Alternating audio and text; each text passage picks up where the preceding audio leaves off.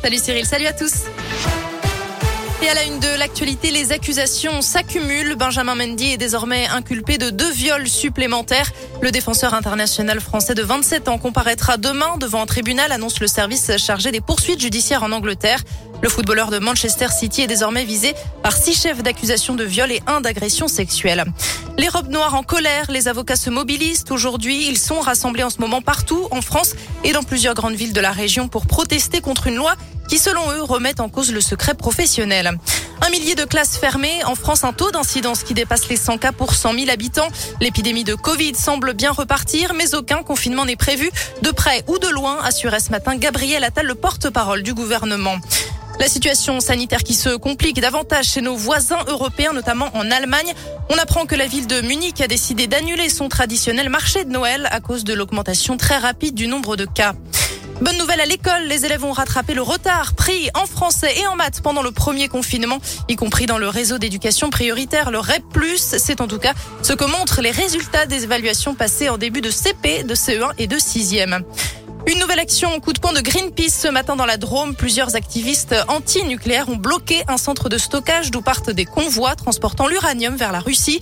Plusieurs militants se sont enchaînés à un camion garé devant l'entrée du site avant d'être évacués par les gendarmes. Stromae, les Black Eyed Peas, SCH ou encore PNL et Orelsan, de belles têtes d'affiche pour le nouveau festival de musique qui aura lieu à Lyon les 17 et 18 juin prochains.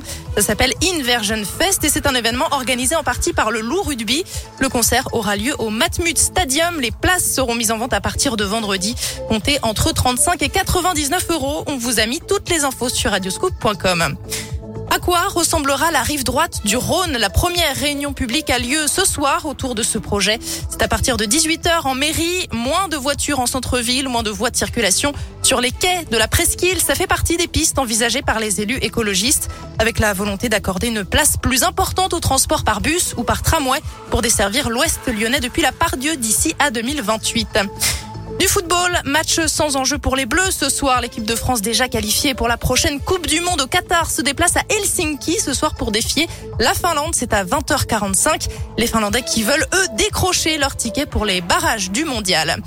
Et puis du basket à suivre ce soir, l'Asvel reçoit le Real Madrid. Les Villeurbanais qui restent sur une défaite en Euroleague tenteront de relever ce défi. C'est à suivre à partir de 20h ce soir. Allez, un mot de météo pour terminer ce journal. De la grisaille encore un peu cet après-midi. Des températures qui vont de 7 degrés seulement à Tarare et Tizi, 10 à l'Arbrel et 11 tout juste à Lyon. Pas de grands changements attendus demain. Toujours de la grisaille, voire un peu de pluie sur l'ouest du département. Ça devrait s'améliorer en partie dans l'après-midi demain. Uh,